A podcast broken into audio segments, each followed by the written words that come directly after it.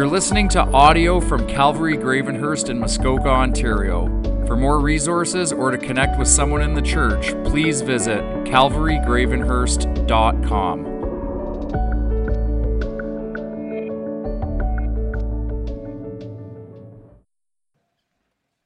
It is fantastic to worship with you. It's fantastic to be with you. And it's fantastic to open God's Word with you. Today we're going to be in Galatians chapter 4, 1 through 7, continuing in our series in Galatians, which we've entitled Only One Gospel. And today we're going to be looking at earning nothing, gaining everything. And so let's pray, and then we'll dive into the text. God, we come before you this morning. And Lord, I want to pray for all of our youth, Lord, that are at Bedlam. Lord, as they gather together with 800 other youth from around our province, Lord, I pray that they would love worshiping together. I pray that they would love opening your word together. I pray that the word of God would grow excitement in their hearts, that they wouldn't need funny stories or flashy lights or entertaining music, but that they would be captivated by you and your word. Lord, I pray that they would look around and realize that they are not alone, and that even though it can feel so lonely out in the world as they go off to work and to school, Lord, would they look around and see all these people, all these Christians their age that love you above everything. I pray that they would build strong community together on these kind of weekends, Lord. And we pray that you would bless the youth leaders, bless all the coffee that they're intaking and all the sleep that they need, Lord. And I just pray that you give them a fantastic time as they pour into our youth, as they give our youth people, adults that they know care about them, that they know that they can go to for good and godly advice, and people that will pray for them and care about them. And so we thank you for those youth. We thank you for your grace, Lord, that we've seen in Galatians, and your grace that I just stand in awe of here today. Lord, I just know my sin. I feel like I deserve you to give me nothing and to come and to preach. And yet out of your grace, even though I am an evil, sinful man, that you have given me thoughts to bring in accordance with your word. And so I thank you for those in your name. Amen. All right, I want to start by asking you this question. What's the last thing in life that you earned? Our culture is one that teaches us right from a young age that we must earn everything. We look to earn the praise and affirmation of our parents, right? Basically right out of the womb until even after they are gone. We look to earn grades from school teachers, earn admiration from our classmates, earn special attention of our crushes in school. We look to earn playing time from coaches and achievements in our life. And as we grow older, we look to earn paychecks and promotions and status and respect. Our world has taught us that everything needs to be earned. But in our penchant for earning everything, that often paralyzes us when it comes to the gospel and God's grace, doesn't it? Because for many of us, we simply don't know how to receive something without earning it. So instead, we subtly, or some of you not so subtly, start working to earn God. You start working for God to earn his grace. And when we're doing this very subtly, in most cases, what are we doing? We're adding to the gospel, right? We create a gospel plus the law. We create a gospel plus works instead of resting in God's gift alone. Marshall Seagull describes it like this. He says, we subtly begin to feel and act like employees when God has made us sons and daughters. And see, it's because I think that working feels better to us, doesn't it? We can be honest and say that I think for a lot of us, it's uncomfortable for us to consider ourselves helpless, and it's almost impossible for us to consider a world where we are not in control, right? We can be honest. God being in control makes us control freaks uncomfortable. And it can be challenging for us to simply rest, even though God has called us to do this, to simply rest in the fact that our eternal security and eternal life is found in his work and simply offered to us as a gift. And so I want you to consider this as we read, because what we're going to see in this passage is that we earned nothing, but were given everything. In my prayers, that would go from where we rejoice intellectually and then live out this earning in our lives, and instead we would rejoice out of that lived out experience of this truth. So let's read our text together. Galatians 4, 1 through 7. Paul writes this. He says, I mean that the heir, as long as he is a child, is no different from a slave, though he is the owner of everything. But he is under the guardians and managers until the date set by his father. In the same way, we also, when we were children, were enslaved to the elementary principles of the world. But when the fullness of time had come, God sent forth his Son, born of a woman, born under the law, to redeem those who were under the law, so we might receive adoption as sons. And because you are sons, God has sent the Spirit of his Son into our hearts, crying, Abba, Father. So you are no longer a slave, but a son. And if a son, then an heir through God. So this is our text that we're going to look at today, but we just need to do a brief review of last week because there's a hinge verse in the verse before. You can see from all the colors I was going to introduce you to lots of things, but we don't have time for all of those. So I'm just going to remind you of one. Just look at the red. It says, and if you belong to Christ, then you are Abraham's descendants, heirs according to the promise. Right? So if you belong to Christ, and the part before is saying, so through faith, if you belong to Christ, then you're what? You're God's people. And his argument then he builds on it because we know he's been saying that to us lots. And now he's going to tell us, if you're God's people, then you are heirs, blessed with the spiritual blessing that God gave Abraham through the Abrahamic covenant. And so this is the context, and this is why he's talking about heirs. And then he's going to describe what he means. And so let's look at what our passage is talking about this morning. And I would encourage you, don't sleep through this part because then you'll get lost. So let's follow Paul's logic together in our text. So he just finished saying in those verses before, if you belong to Christ, then you're an heir. And then Paul says, he starts here and he says, but here's the thing about heirs. They are actually no different than a slave. And you're like, say what? Let me explain. See, in early Roman law, children under their fathers were like slaves economically, because economically they owned nothing until they reached maturity. And so even though one day they would own everything, in the current state, they actually owned nothing. And so Paul likens that to our position. He says, in the same way, when we were apart from God, we were slaves to the elementary principles of the world, right? Even though, remember when we looked at Ephesians 1, in Ephesians chapter 1, verse 5, we know that what we were predestined, right, to eventually be sons of God, right? We were predestined to adoption as sons. So he's saying, look, you guys are in the same boat, destined one day to own everything when you're adopted into the very, very, very rich family of God. But until that happens, still like a slave. And then we see how this adoption came about in our text, don't we? That God sent his Son to do what? To redeem us. And that was his mission, right? And do you remember what redeem means? Redeem basically means to purchase the freedom.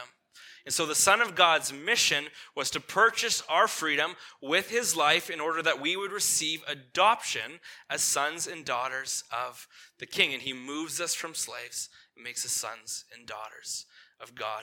And I want you to notice the incredible reversal that takes place right here in our text. We see that the Son of God, was born under the law so that those who are under the law become what? Sons and daughters, children of God. It's pretty cool. And how do we know that we are his children, right? How do we know that we are his sons and daughters? What do we see there right at the end of our text? Because God sends the Holy Spirit into our hearts. That's the proof that you've moved from being a slave to being a son and a daughter of the King. And this text is just so rich, so we're going to go back over it with a fine-tooth comb, and we're going to look for two things in each verse. And the first thing we do, you know what I'm going to tell you, we're going to look for what do we learn about God. But I want to take another shot at something that I don't think I've done a very good job explaining to you as it relates to us as Christians knowing God and why we should long to know him above everything. So here it goes. Because you know that I've talked to you lots about this truth, right? That we should want to know God above everything, that we should look for him first in our Bible reading. And my point has always been what? That we experience ultimate joy, right? There is no greater joy for you as a human being than in knowing God and then knowing him more. That is where you are going to find joy in your life. And if you look for it other places, you are not going to find it. Here's the why. The beauty in finding joy in who God is because when you learn about who he is not just a concept that lives up here in your head, but rather it's an amazing process where the mind that God gave you, that he created in you, and the Holy Spirit that lives inside you as a Christian, they connect the knowledge of who God is with your heart and your soul. And then you live that out as joy and peace. And Steph's example there of It Is Well With My Soul is a perfect example of that, right? To walk through life in tragedy, to know who God is, and then to see that come out in the way he wrote that song. That is a beautiful thing. I'll give you an example from my life too, because I didn't know Steph was going to give a perfect example as the Holy Spirit moved him. In my life right now this week, my grandma is in the hospital with dementia. On a COVID floor with no visitors allowed, and for reasons unknown to the doctors, her legs have lost all function. And then last night, my grandpa just got rushed to the hospital by an ambulance. And so it's been very painful for me to think of them like this. And if my understanding of God is that it is his job to take away my pain, and if my understanding of prayer is that God should answer my prayers in my way right now, then what's that going to produce in me? It's going to produce anger, isn't it? Why? Because those things aren't happening. God hasn't chose yet to heal. But that's not true. Neither of those things are true of God, are they? So this is where, when I remember that God is sovereign, right, and in control of everything, and I remember the truth that he is the God of all comfort, and I remember the truth that God is their eternal Savior, that brings me both joy and peace. Now, do I wish the circumstances would change? Yeah, of course I do. I need to keep praying for that. But I have seen, right, so I know this truth that God is the God of all comfort, and then I've seen that happen in some of you and some of the people who are now at home with the Lord, and I've watched him bring comfort to his children who trust him, right, and when they had no business having comfort or peace. And so that then in turn brings me peace when I cling to that truth about who God is. And I know that with God as their eternal Savior, the worst possible outcome on this earth is the greatest possible outcome for both of them as Christians. And that brings me joy, even in the midst of pain. And so as we learn about God, it's not just something that lives unconnected up here, but instead what it does is it anchors our lives and it produces tremendous joy and peace in us, right? Both as we live through the joy and pains of living on this earth. And you might say to me, Mark, that sounds really great, but I'm not feeling any of that right now in my life, if I'm honest. So what I want you to do, I want to encourage you to focus on two connecting pieces. So this is what I want you to do. Take something that you know to be true about God and then pray, and pray desperately for it. Pray that God would help connect the truth about himself to your heart and that you would experience joy and peace through these things. And then do two things. I know I'm asking you to do a lot. Spend time listening to God.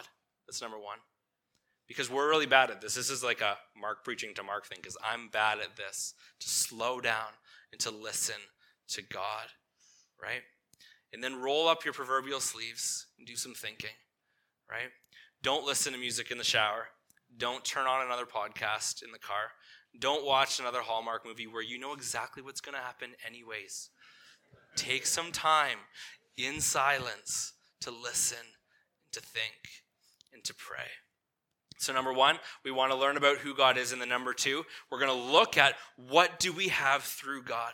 Because in this passage, he builds on and he shares all these tremendous truths of what we have in God. And we're going to talk about why those are life-changing. So verses 1 and 2, they're the analogy. They set the stage. And then you got a Mark special starting in verse 3. So let's look at the yellow. In the same way, we also, when we were children, were enslaved to the elementary principles of the world.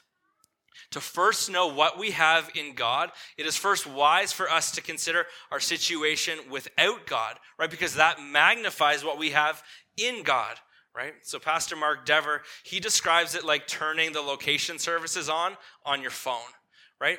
You can't use Apple Maps, you can't use Google Maps until you turn on the location services because you need to know where you are starting, right? You can't begin the journey until you know where to start.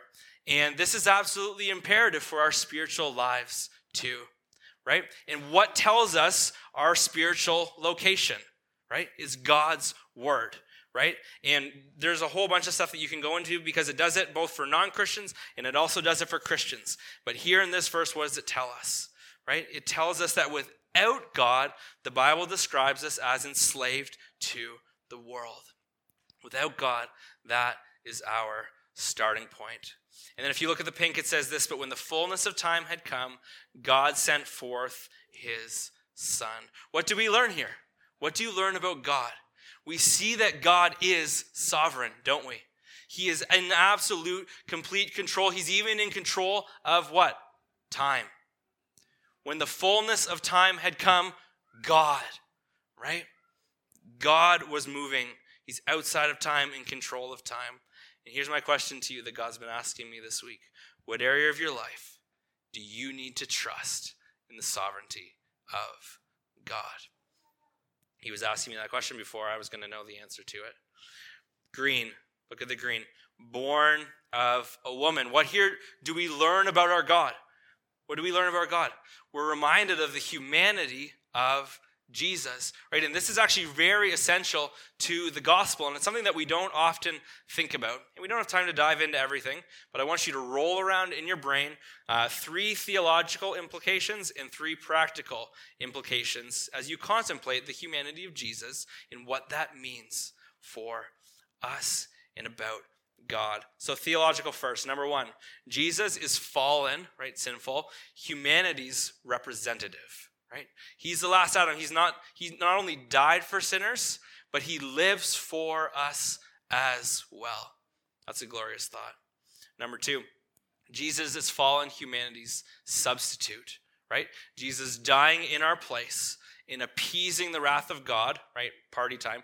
We call that substitutionary atonement, is only possible because he was fully God, but also fully human.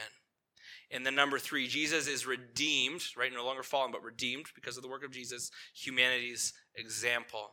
In 1 Peter 1:21, there's this beautiful verse, and it says this, for to this you have been called, because Christ also suffered for you. Listen to this. Leaving you an example, so that you might follow in his steps. Is that not glorious?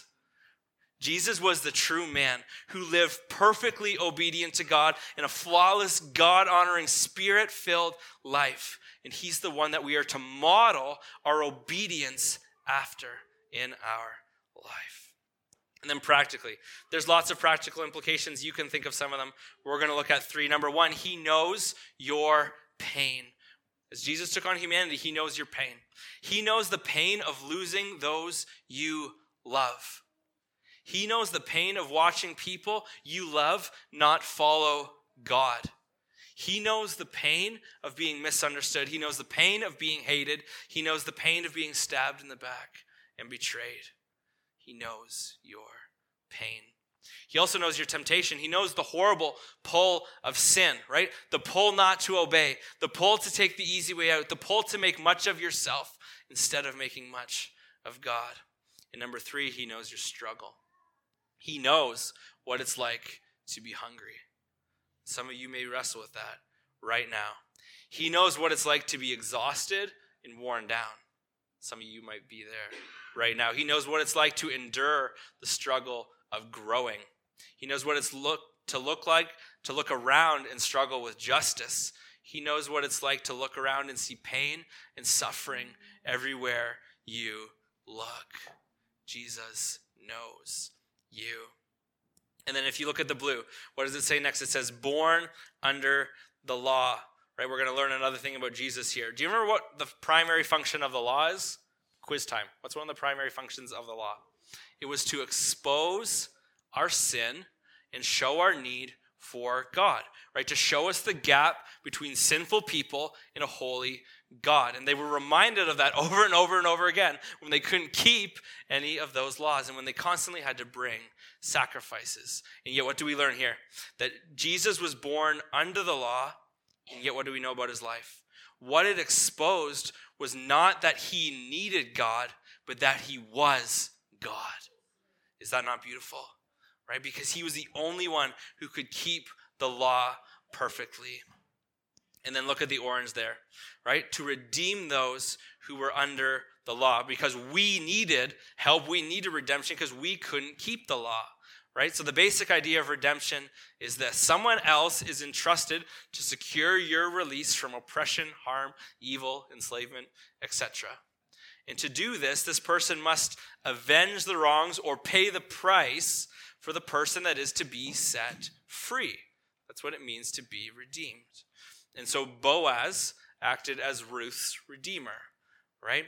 God acted as Israel's redeemer. That's what he says in Exodus 6 and also Exodus 15. In that case, it was by avenging the wrongs and setting them free from slavery. And then Jesus, God's son, and I know you know this, but see this with new eyes. Jesus, God's son, acted as your redeemer by paying the price, because the wages of sin are what? Death, right? He paid with his life so that we would no longer be enslaved, right? And this is the mercy that the all-consuming God of the universe has shown to my undeserving soul and to yours. And so what did he do? Why did he do it? Look at the red. So that we might receive adoption as sons.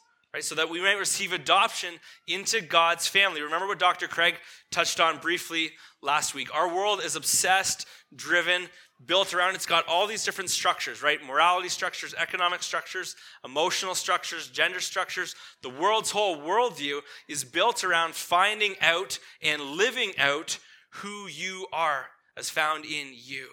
But as Christians, we know that that's the wrong question to be asking, which is why there's so much pain and so much confusion in our world.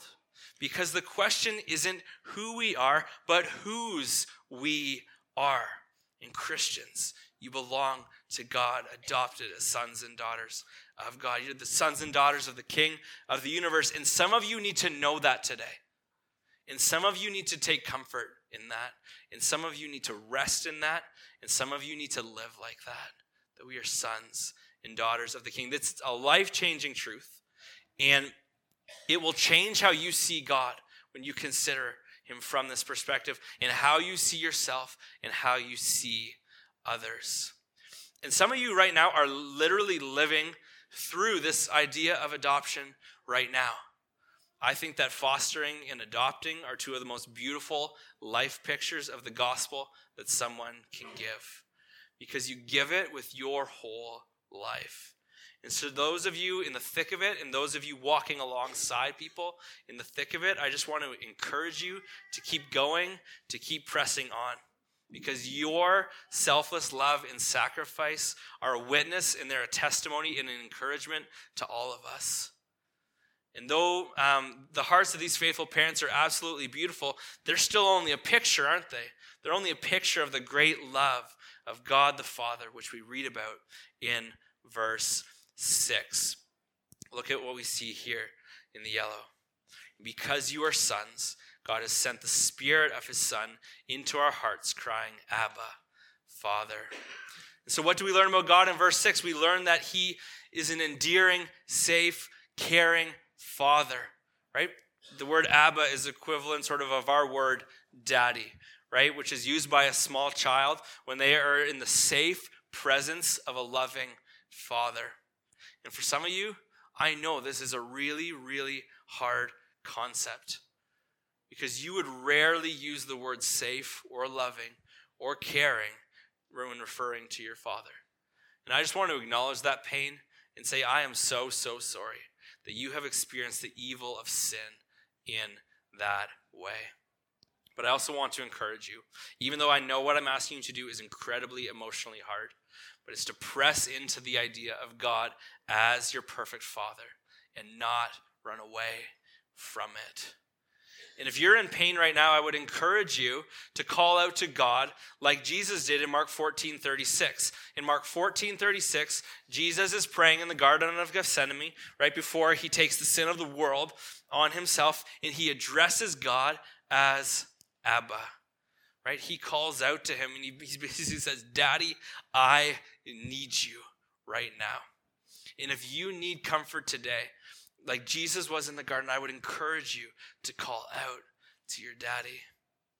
But as we come back to our verse, the context of crying here is not because of sorrow, but it's actually a cry of joy.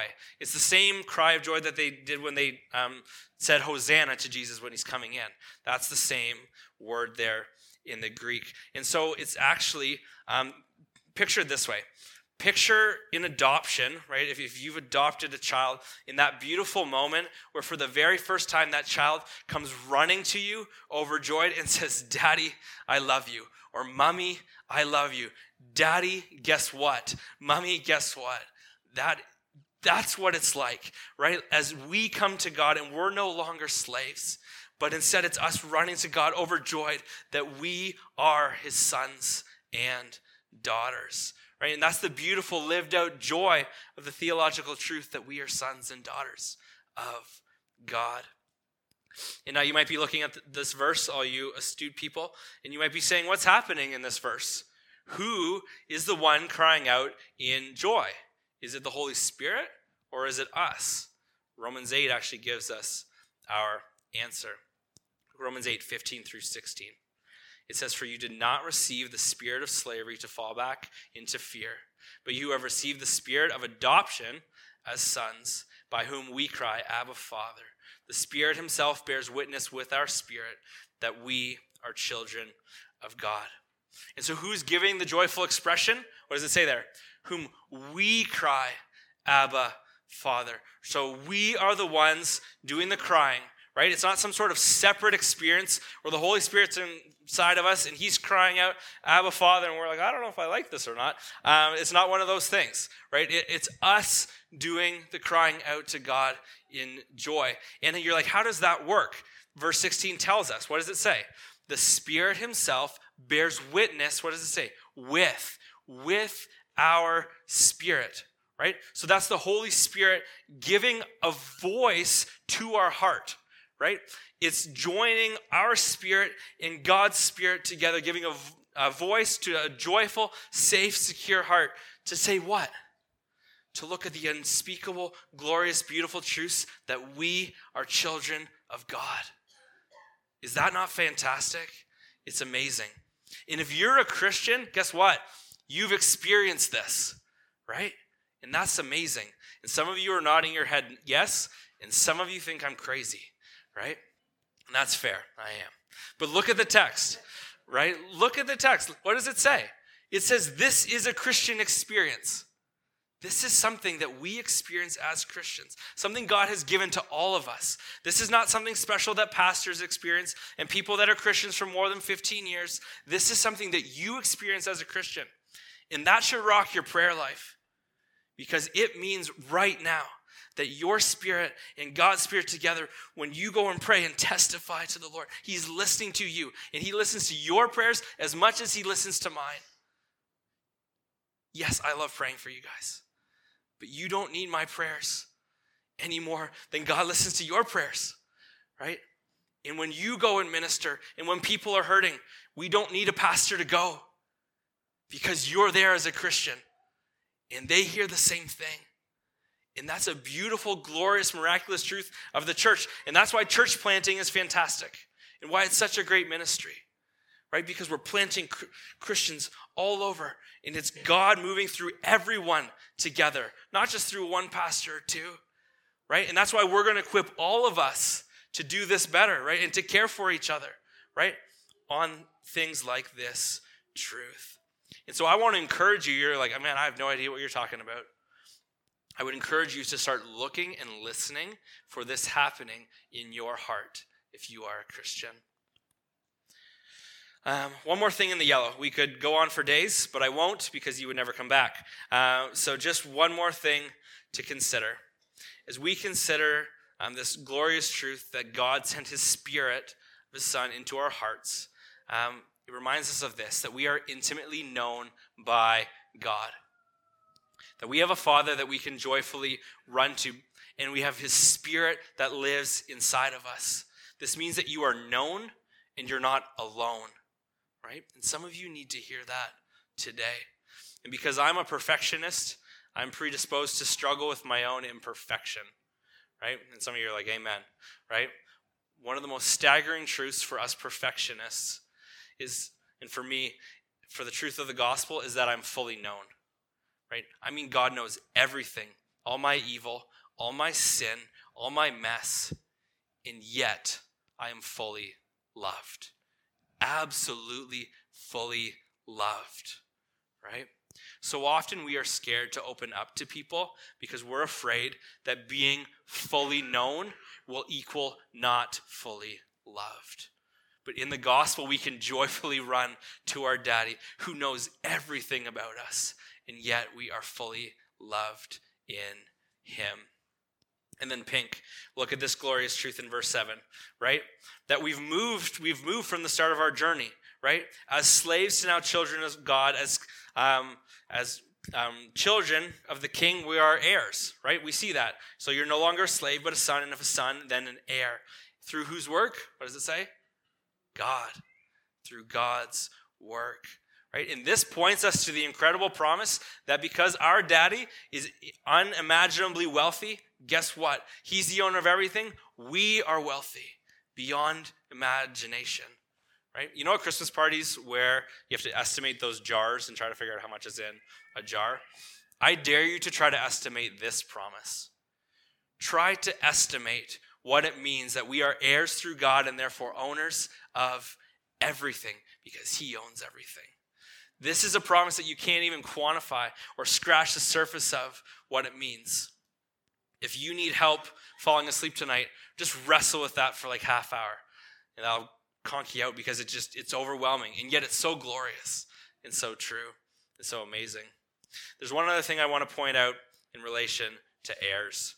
You know how most of the shows on Netflix involving an heir normally involves basically one of three things. If there's a show and it's got an heir in it, one of three things is basically going to happen. Either the heir, they hate mom and dad, and they try to take away their money or tarnish their name and or kill them. That's option number one. Option number two, mom and dad, they hate the heir, and so they just try to keep their vast wealth from heir, and that causes the conflict in the show, and off they go. And then number three, mom and dad have multiple heirs, but one of them is not as loved as the other. So what do? They show favoritism, right? And you're just screaming at it and saying, like, time out. Like, James 2 told you, don't show favoritism. This is going to go horribly. Second time out, here's your homework. After you've contemplated all the glorious truths that we've looked at in this text, think about this. Think about how many shows, like their entire premise would be ruined by one godly act of obedience that will ruin your Netflix experience. Okay, back on track. So, you could save $15 a month, or it keeps going up. So mom and dad, what do? They show favoritism, and they try to keep the wealth from one heir and give it to the other. That's option number three. And all three of them are what? They're all a mess, and that's why the show goes, right? And yet that's nothing like the relationship that we see here. See, Paul's image of adoption is even weightier for those who would be originally receiving the letter, right? It would have been incredibly, like it would have created this incredible cognitive dissonance for those living in the Roman Empire. Because here's the reason, we don't get this. Adopting strangers was incredibly rare. And you would almost never adopt an heir if you already had a legitimate heir, right? Which the Jewish people considered themselves to be, right? And yet this is exactly what God did for the Gentiles, right? AKA us. And this shows us two things, doesn't it? It shows us a radical, unexpected, deep love of God for you. And number two, it teaches us something about our inheritance. Why would you not adopt an heir if you already had a legitimate heir? Why would you not do that?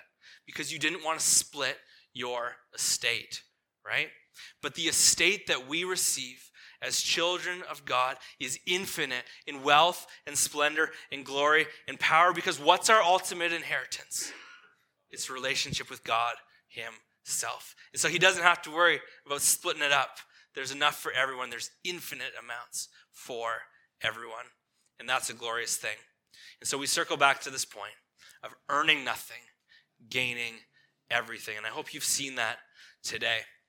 Right, and as we look, one last thing at the text, I did three things.